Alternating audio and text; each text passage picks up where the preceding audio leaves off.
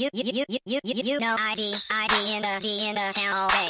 ID, ID in the D in the SEA. You, you know ID, ID in the D in the town all day. ID, ID in the D in the SEA. Hello and welcome to a special episode of the Fabulous Pelton Cast. I'm your co-host Kevin Pelton, I'm Tristan Carasino. and we are coming to you in different locations. I'm in Seattle, Washington, home of the four-time WNBA champion Storm. I'm coming to you from Renton, Washington, home of the Super Bowl 48 champion Seattle Seahawks. You are so down at the beginning of this podcast. I mean, am I supposed to be up? We're we're doing a podcast about the state of the UW football program. We felt that needed to happen after the combination of the firing of offensive coordinator John Donovan and a one-week suspension for head coach Jimmy Lake. And the state of the football program is bad. I I don't know what to tell you, Chief. You're finally there. I'm, I'm finally there. I knew the state of the program was bad. I just It- It took you a long time to get to this point. uh I don't know. I don't know. I I I think that I've been troubled by the state of the program for a long period of time. I just don't necessarily think that a coaching change is the solution to that. Okay. But we'll talk about now- that later. I mean, should we talk? Okay, I, what do you want to talk about first? Well, all, all of that, the state of the program is bad, culminating this past weekend with UW's biggest rival, Oregon, and really something Like, that's you know what though? Like, can we be real about something? There are fiercest rival, but this is not an even rivalry. In no sense is it an even rivalry. Oregon is dominant in every facet of this rivalry. Is the Huskies Apple had Cup an even years. rivalry? no. Who's our rival then? This is such a stupid argument. Cal? Rivalries don't have to be even. Well- There's no. This is like your Darby match. But like, The- we can't be surprised that even or, is not part like, of what makes it a Oh, rival. what the Huskies lost to their rival? Like that happens every year, except for the year where it's kept postponed due to a pandemic. Which weirdly, in his post-game comments in the locker room, Mario Cristobal seemed to imply the Huskies chose to duck Oregon so that they could be Pac-12 North champions. Uh-huh. Which definitely you want to give have COVID spread through your locker room to avoid Oregon. That's definitely a completely reasonable comment. Well, let's talk about completely reasonable comments because the week started with some comments from Jimmy Lake about the University of Oregon. Yes. led to the entire week culminating in both the decision to punt down eight at the end of the game on fourth down from the 10 yard line and Jimmy Lake striking a player. Yeah. And that's that's why the state there's so much more to it, but the state of the UW program being bad really culminated on Saturday night with those two moments and things moved away from despite the fact that he may have been scapegoated the next day they moved past john donovan right john donovan was the villain so far in, the, in this first half of the husky season things became squarely on jimmy lake after that look the offense didn't play well in this game against oregon but it became about so much more than just your offensive coordinator. Ultimately, a college football program is not about the coordinators. I think we overvalue the importance of coordinators throughout all of sports, throughout professional football, throughout college football. But in this moment, it is about head coach Jimmy Lake. That comment, which we intentionally did not talk about on last week's podcast, because I feel like it got way more attention, particularly nationally, than it deserved as a throwaway comment during a press conference. Uh, this is that is way more pumped up than it is, referring to the recruiting rivalry between the two teams. Our battles are really the schools that we go against have academic prowess, like University of Washington, Notre Dame, Stanford, USC. We go toe to toe all the way to the end with those schools. So I think that's made up and pumped up in your, I believe, the media's world in our world, we battle more academically prowess teams. I mean, that is just a it's a factually incorrect statement, as numerous people pointed out. You can look at which teams players sign with which school have offers from other schools. The player, the school that has the most offers, you know, uh, most common offers between UW and that school is Oregon. There have been some intense rivalry recruiting matchups with Stanford, Notre Dame, and USC, but not as many of them as Oregon. And it's not like Oregon is recruiting a different subset of players because of the fact that it is a weaker academic institution. It's it's factually wrong. It's indefensible, and it was a complete distraction. As much as coaches talk about avoiding distractions, Jimmy Lake created one for himself with this but also I don't know that we needed like a million think pieces about it. Were there think pieces? It's sort of like Oh, there were think pieces. I, I guess I guess anytime you anytime you read about academic prowess, it's a think piece. There we go. The it's sort of like your argument about a rivalry, though. Oregon is not UW's rival in recruiting because UW never wins that rivalry. I mean, that one's a little closer than it's been on the field, I would say. There we go. Hang the banner. oh no. a little closer than it's been on the field. It's the same as the 1960 national championship. no one could argue against it, therefore it exists. Uh, the starting with the on field play though from the team, and uh, it was a, it was an interesting game. It was actually a pretty fun game for, through the first half to be at. Uh, UW it was a pretty fun game through the first quarter and a half to be at, and then the downpour started, and it was not fun to be at, even though it wasn't necessarily anything to do with. Like, Oregon did, I think, take the lead around that point, but it was still a 10-9 game. Yeah, uh, UW's defense came out looking pretty good. They were stopping Anthony Brown, forcing him to pass the ball a little bit. He didn't look particularly accurate.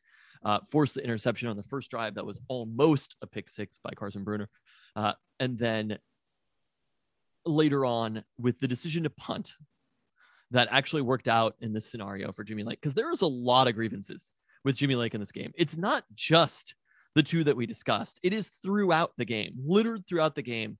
There were decisions that put his team in uh, a negative position to win the game. And that that happens with every week with Pete Carroll, and we don't have state of the Seahawks football organization podcast every week. Because the thing that does not happen with Pete Carroll is he does not strike a player. Like th- that is a much bigger difference between what happens with Pete Carroll. Also, Pete Carroll is Russell Wilson. Like I, I the reality is Pete Carroll, as he said, if it weren't for Russell Wilson, would have been gone a long time ago. And the reality is, we'll be talking about whether Jimmy Lake should be gone this season. But those those two things being true, all of the other stuff that culminated in these moments that got them there. The decision to punt, just because it works out one time doesn't mean it's going to work out every time, right? So just because you get one safety on a punt doesn't mean that it's a good decision to punt. I can also say that three points is more than two points, seven points is more than two points. Like a safety is a very nice outcome from a punt, and it, but a safety exactly, actually is better than a field goal as a result because you is. also get the ball with good field position. But the the chances of that happening are extraordinarily low. A single time, they're extraordinarily low. The chances of it happening again, especially against a team that can run the ball like Oregon, the chances of it happening again are even lower. So you can start with those decisions to punt early in the game, or the Huskies moving the ball, getting phenomenal field position throughout this, the at least basically the entire first half and doing absolutely nothing with it on offense, not having any urgency on offense, feeling like the game is close, they have a lead, therefore it's going to be a field position game. Yes. Defense is going to hold them. And that is something you want to talk about Pete Carroll. It is something that we see over and over and over again. Coaches coaching for the situation that they're currently in, not the situation that they're going to be in the fourth quarter. So they punted the first one that you were talking about that set up the Oregon safety who was on fourth and one from their own 34. It was a, a perfect punt by Race Porter, who was oh, able Race to get backspin. Race Porter did nothing wrong. Was able to get backspin on it and land it at the one foot line, not even the one yard line, uh, a 65 yard net because Oregon, fearing a fake, kept its defense on the field on that one. They punt again, fourth and one at the Oregon 46, so much closer to midfield. That one also lands at the two. Then they punt at fourth and three from the 50. That's all in the first quarter. You, you were you stunned speechless by that? No, I just didn't know if you were going to continue.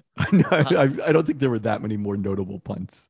Uh, they did go for a fourth and one at the Oregon 23 within the second quarter, and that's when Sean McGrew was stuffed on the Wildcat.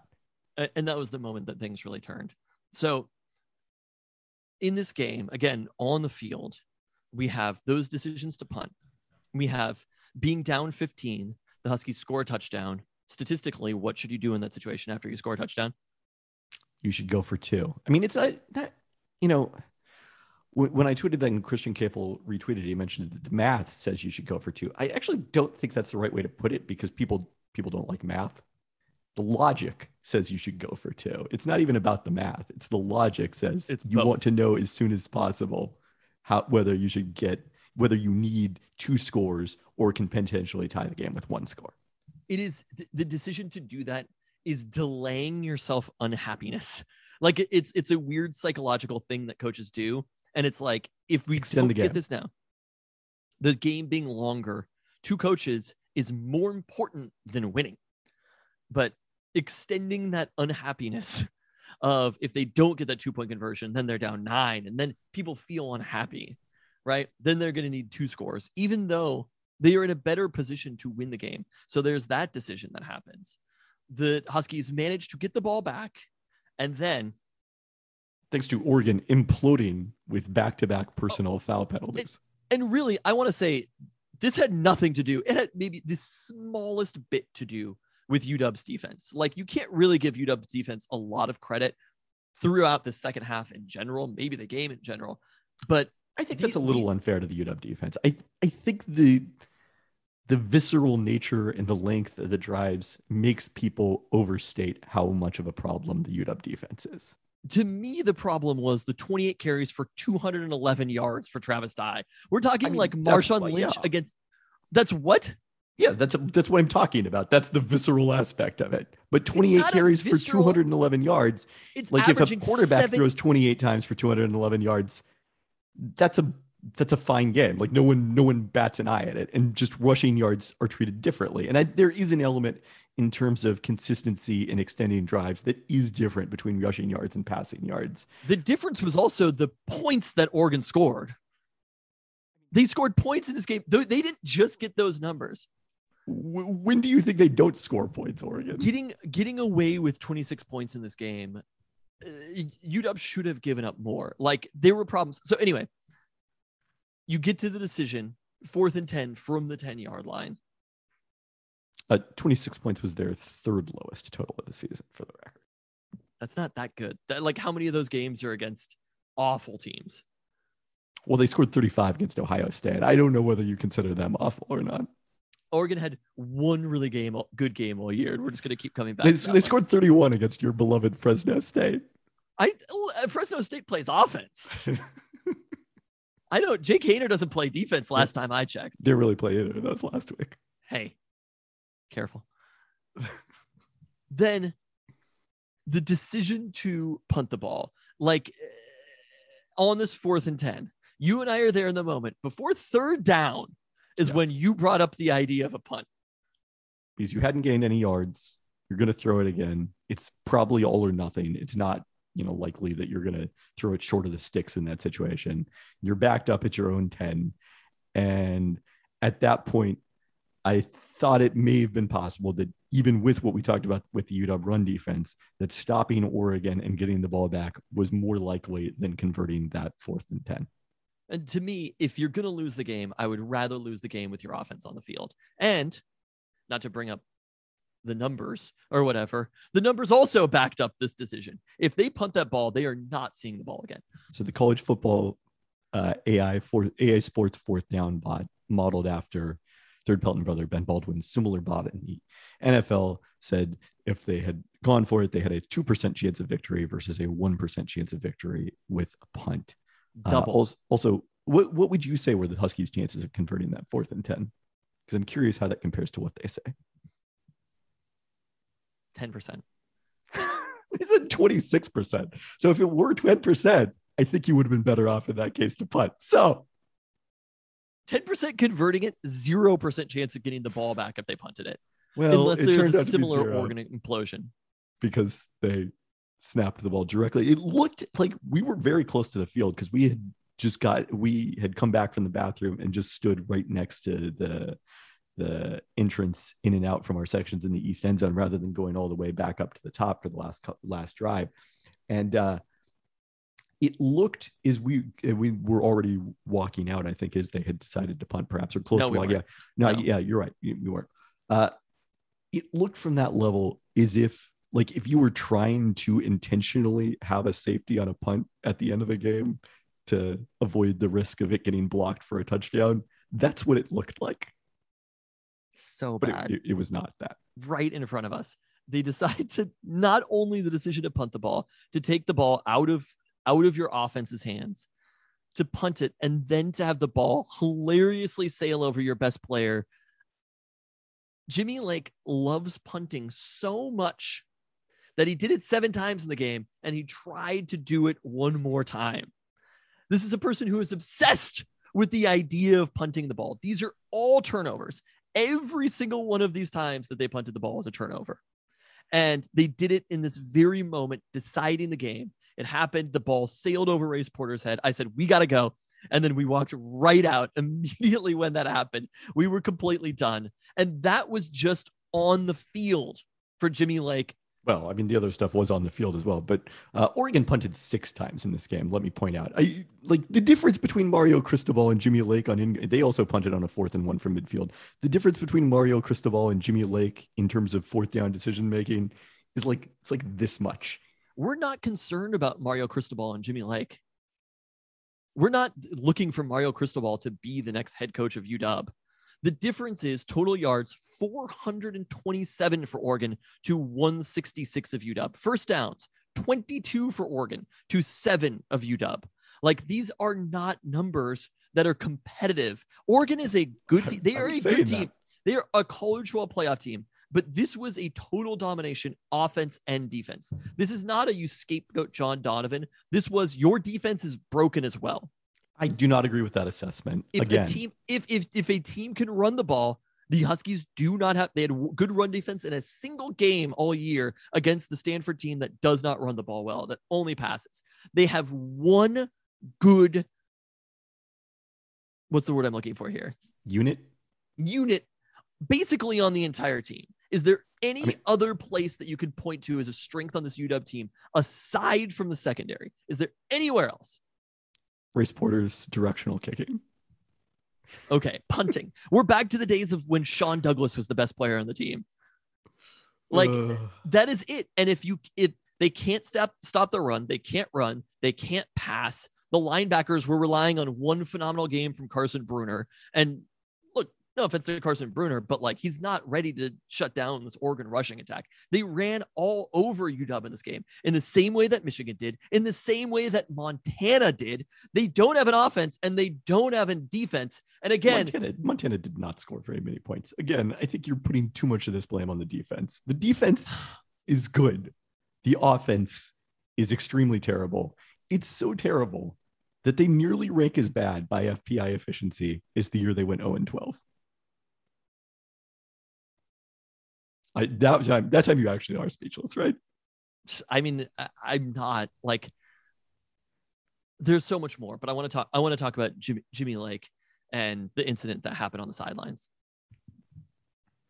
Yeah, so we noted we first became aware of this when it was someone grabbed a, uh, you know, the TV footage and posted it on Twitter that uh, during an altercation between Oregon and UW players on the UW sideline, uh, Lake pushed away Ruperake Fuavai and struck him in the helmet at the conclusion of that, then shoved him a little bit and continuing to to push him away from this uh, the the altercation with Oregon players. And it became clear by the end of the game that this was going to be a, a major issue for Jimmy Lake. And he was absolutely out of line. It's it is unacceptable, as the athletic department said in their statement. Uh, you know, they also said that they they thought that this was unintentional in deciding to uh, hand him a one game suspension and had talked to the players involved. And you know I'm sure that there was an element of you know determining is this part of a pattern of behavior or is this an isolated incident? And I think there is a pretty big difference between those two in terms of how you feel about Jimmy Lake as your coach going forward. I mean obviously it's unacceptable but if it's something that happens on a regular basis, that certainly becomes grounds for immediate immediate termination. I don't know that this one incident on its own, isolated, is grounds for immediate termination, which may or may not be what they have determined in deciding to suspend him for one week. They said that it was unintentional. I mean, I, will pull up the exact statement here because I don't know what that means. He didn't accidentally punch Ruperake Fuavai in the face. I mean, I think it's more that it wasn't, you know, premeditated. Premeditated. I I I do not understand what that means in the context of this.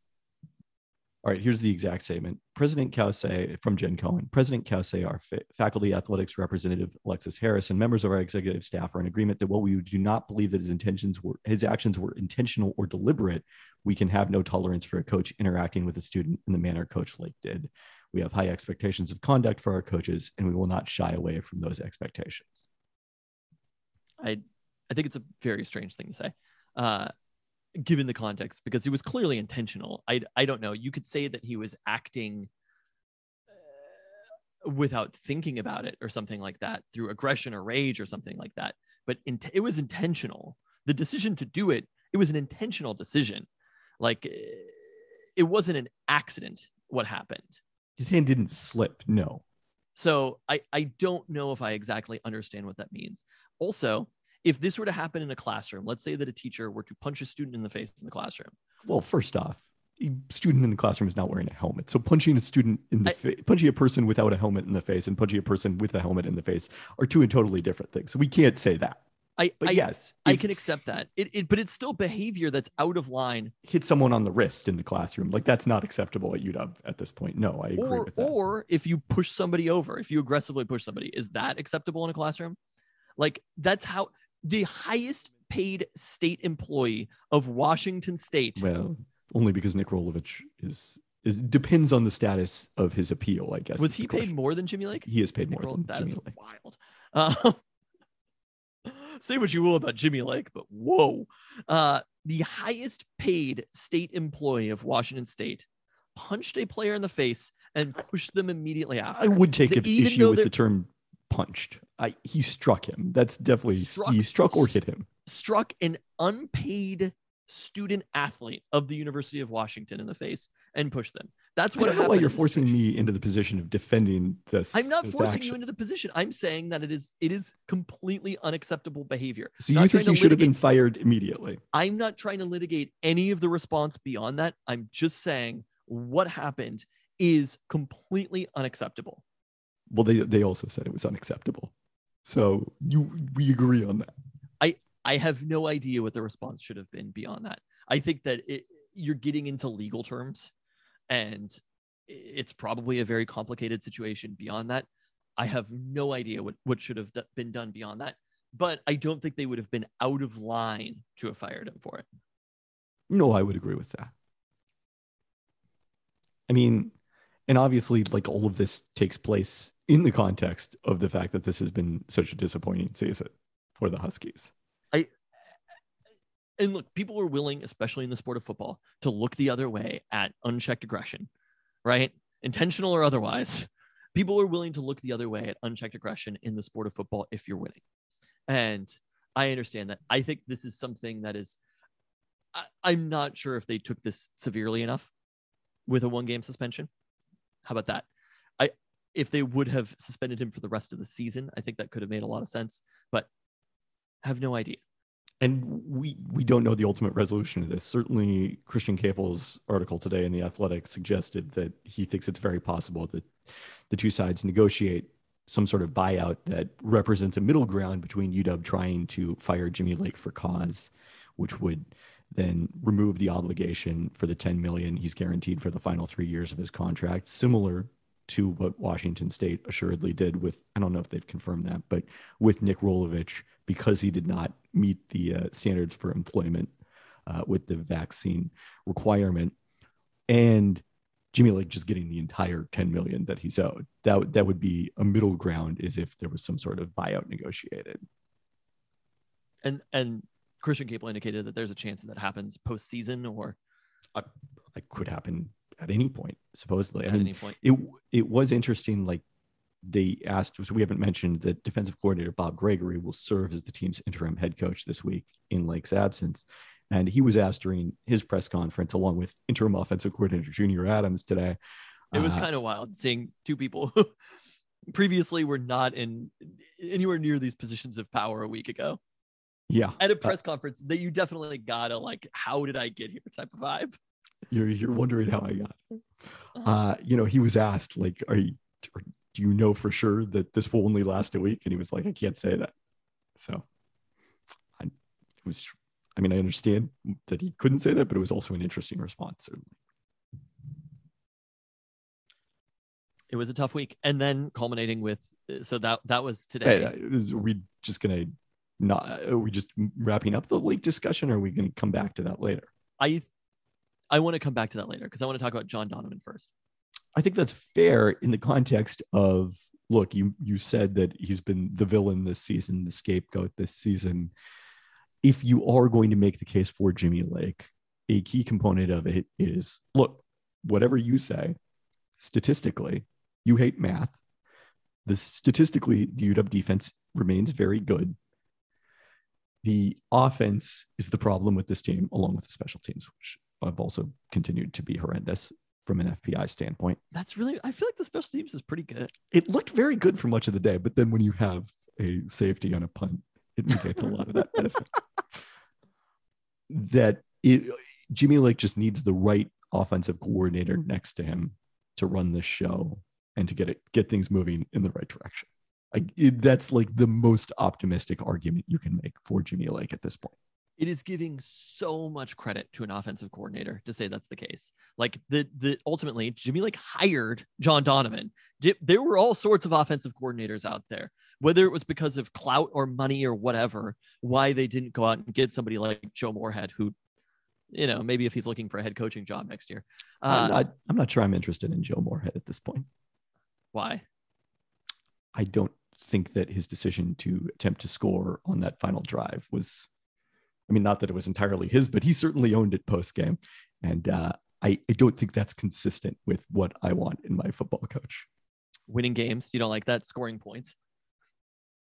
I say bring it on. Can you imagine the rivalry that you don't think exists with Oregon if we go in there and get Joe Moorhead this offseason? I mean, certainly there there is a track record of Joe Moorhead replacing John Donovan and it working out very well for that team at Penn State. Uh, also of kind of Oregon guys ended up ending up being very successful coaches at UW. Uh, John Donovan gets scapegoated for this. The reality is, I I don't know if John Donovan was just calling bad plays. I don't know if I don't think I expect the offense to look that different going forward. And ultimately, I mean, it's, it's going to be fascinating to find out because so much of the question is look, from a philosophical standpoint, they weren't throwing on early downs enough. They weren't doing enough job, a good enough job of mixing in ad snap motion on a regular basis, doing the things that we've seen work on a regular basis. They would do them for a quarter or a drive or two here and there, and then they would just disappear entirely from the playbook afterwards. And it was mystifying, is what the difference. Was. it's a different offense every single week. And sometimes it's a different running back every single week. also also mystifying.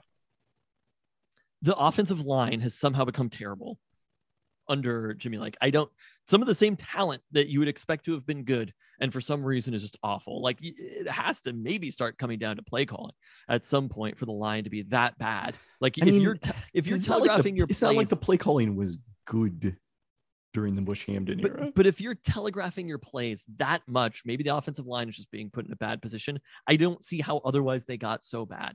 Putting Dylan Morris into awful situations, putting Dylan Morris into situations where you have plus and you have negative situations for a quarterback. Obviously, if it's third and long, the defense knows you're going to throw. You can change that by putting your quarterback into better positions. Is Dylan Morris a, the perfect quarterback? Absolutely not. Through a brutal interception in that game. One of the worst inter- interceptions I've ever seen uh, from a process standpoint, throwing into three defenders for Oregon.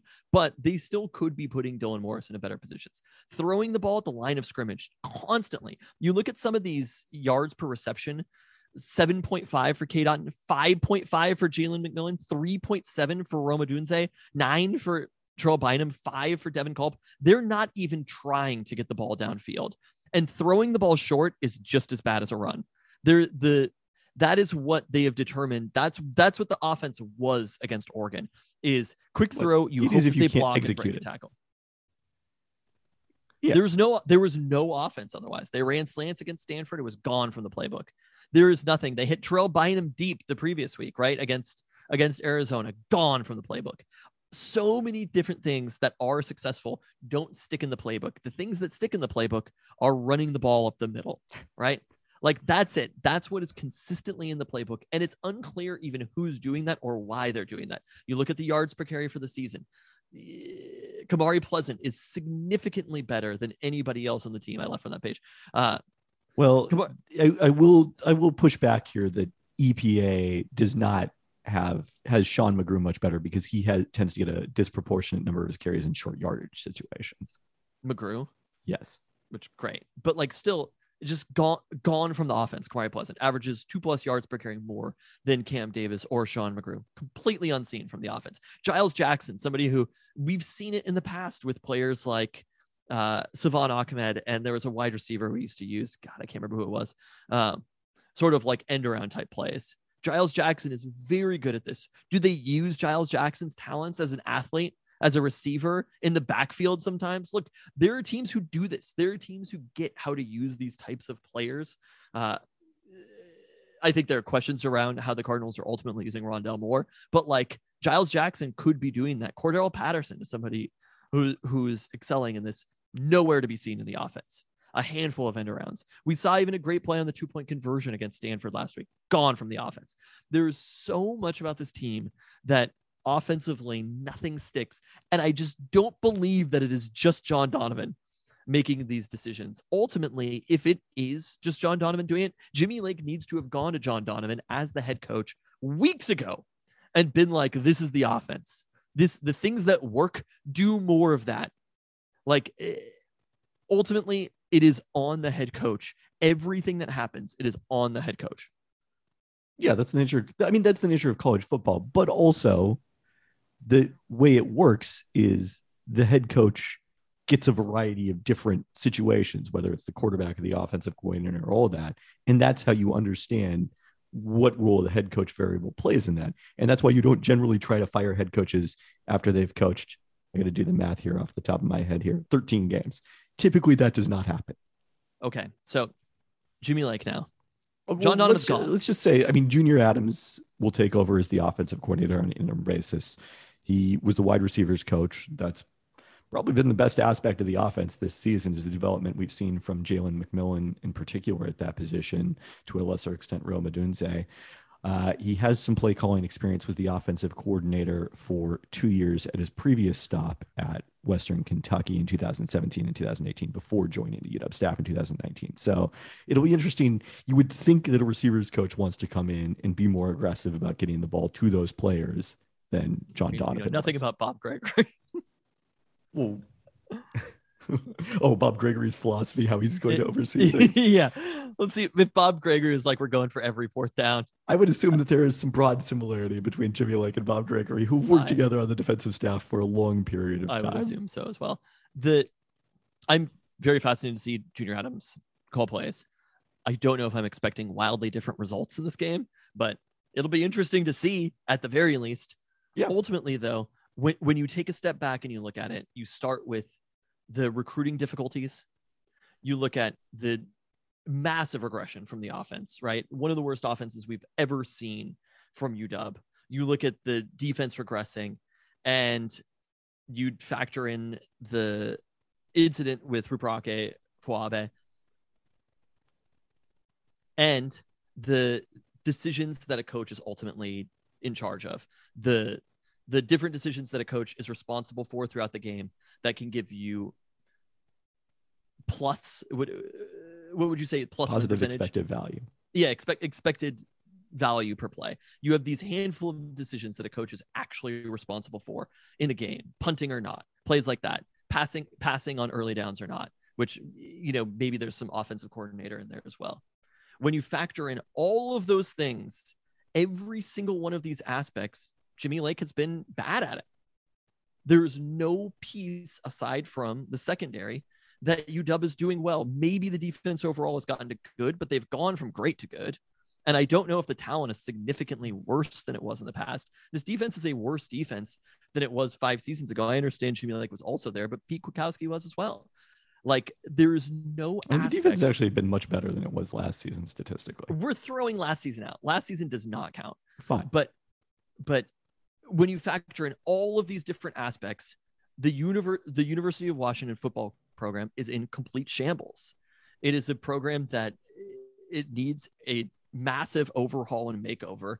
And I feel like we're kind of we're back to square one. Any of the progress that was made under the Chris Petersen era is gone. There's still some talent left. I think if you have the right coach in place, they could put things together. Sam Huard, it remains to be seen what he is going to be. There's talent on the defense that is young. Uh, Sav'ell Smalls, Carson Bruener, the secondary is still good. With the right people in the right places, I think this can be a team that is competing for the Pac 12 championship. Talent wise, I don't believe that Oregon is that much better of a team than UW.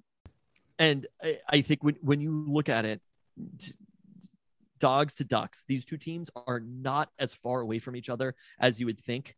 But when you get to all of the decisions that are made throughout the game, what you end up with what you what you end up with is 427 yards for Oregon and 166 for UW, 22 first downs for Oregon, and seven seven first downs for UW.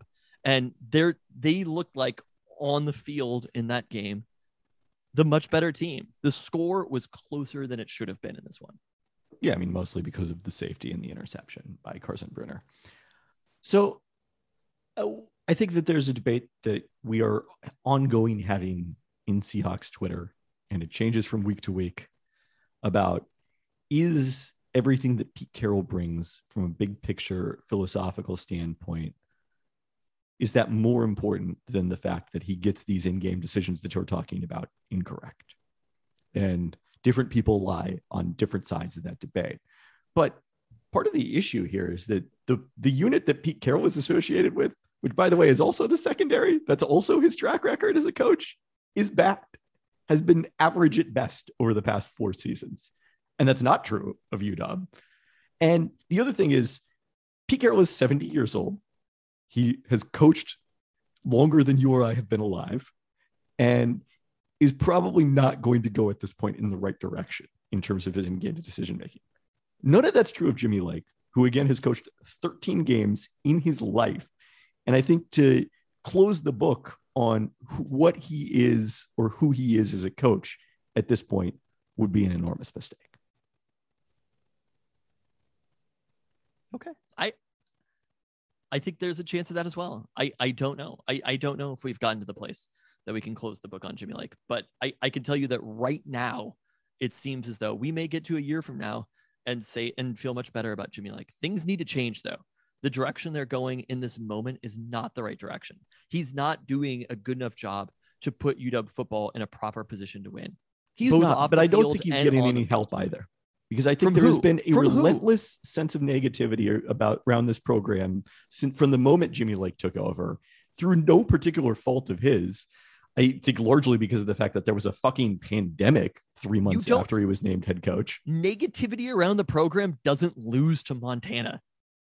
I'm sorry, but negativity around the program makes an empty stadium where there's no home field advantage, and that makes it a lot easier to lose to Montana. I don't think that helps.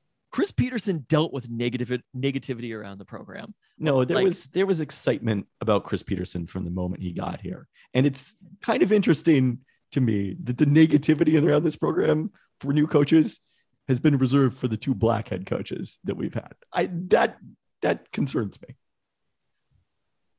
But the other thing I want to say here, uh, I I think that the expectations for UW are unrealistic at this point.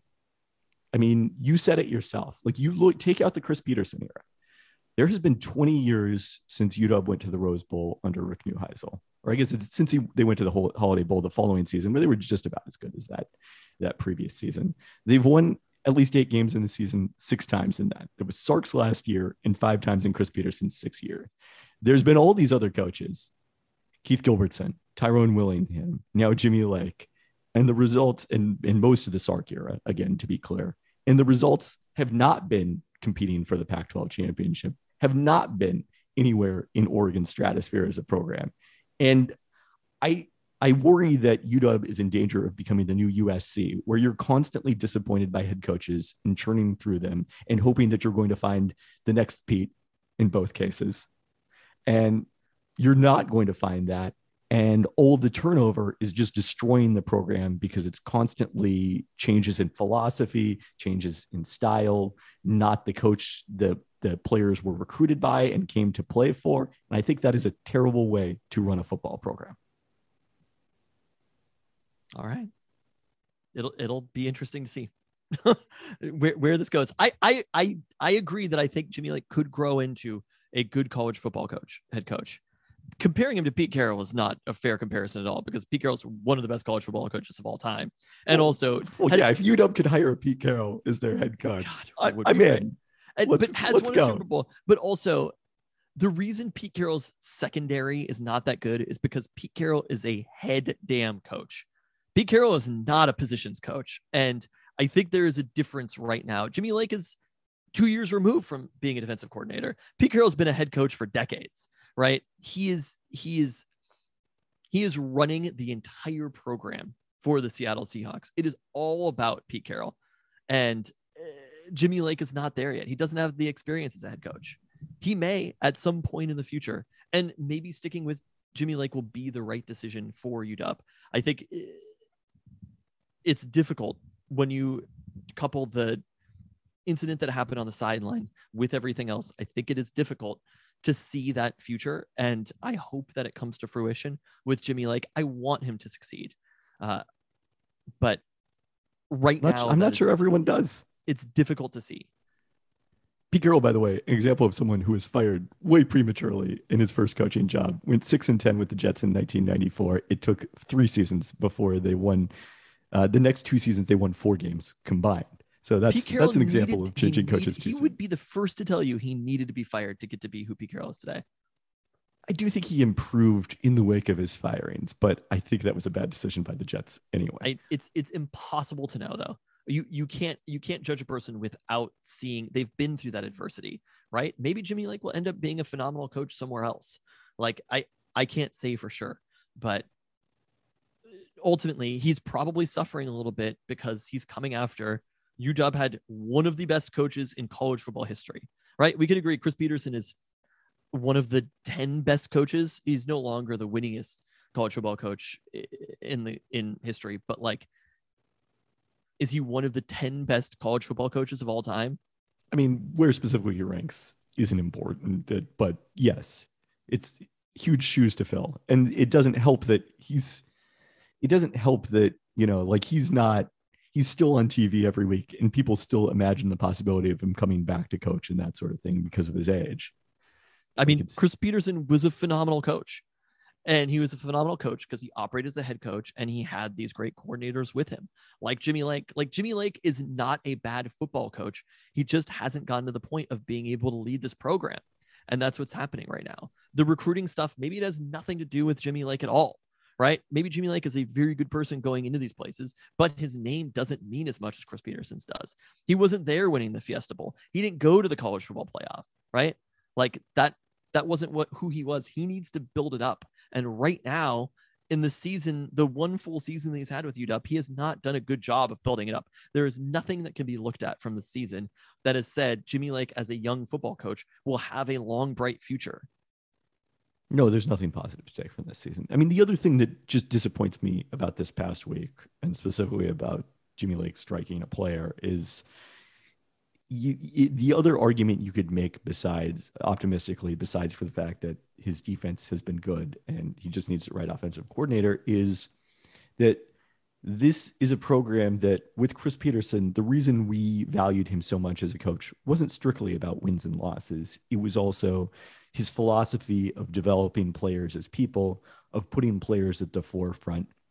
And, you know, when Mario Cristobal says in the locker room that those guys over there represent everything that's wrong with college football, like Jimmy Lake should have had, which presumably he means that they're arrogant, which I, I think guilty on that one.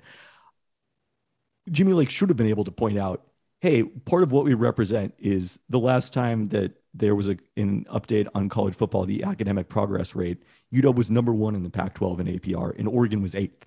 So that was a factually true academic issue that he could have pointed to as a difference between the University of Washington and the University of Oregon. And unfortunately, with that ridiculous statement, he lost that ability. Yeah. But if you think that Jimmy Lake repres that that moment aside, that incident aside, if you think Jimmy Lake represents everything that's wrong with college football, even among coaching staffs in this state at the start of the season, then your perspective is in fact what's wrong with college football. Can we agree about that? Sure. Jimmy Lake needs a pyramid. Take this man to the Memphis Bass Pro Shops. John Hollinger posted a photo of the pyramid, the Memphis Pro Bass Pro Shops on Instagram the other day. I completely forgot that that place still existed.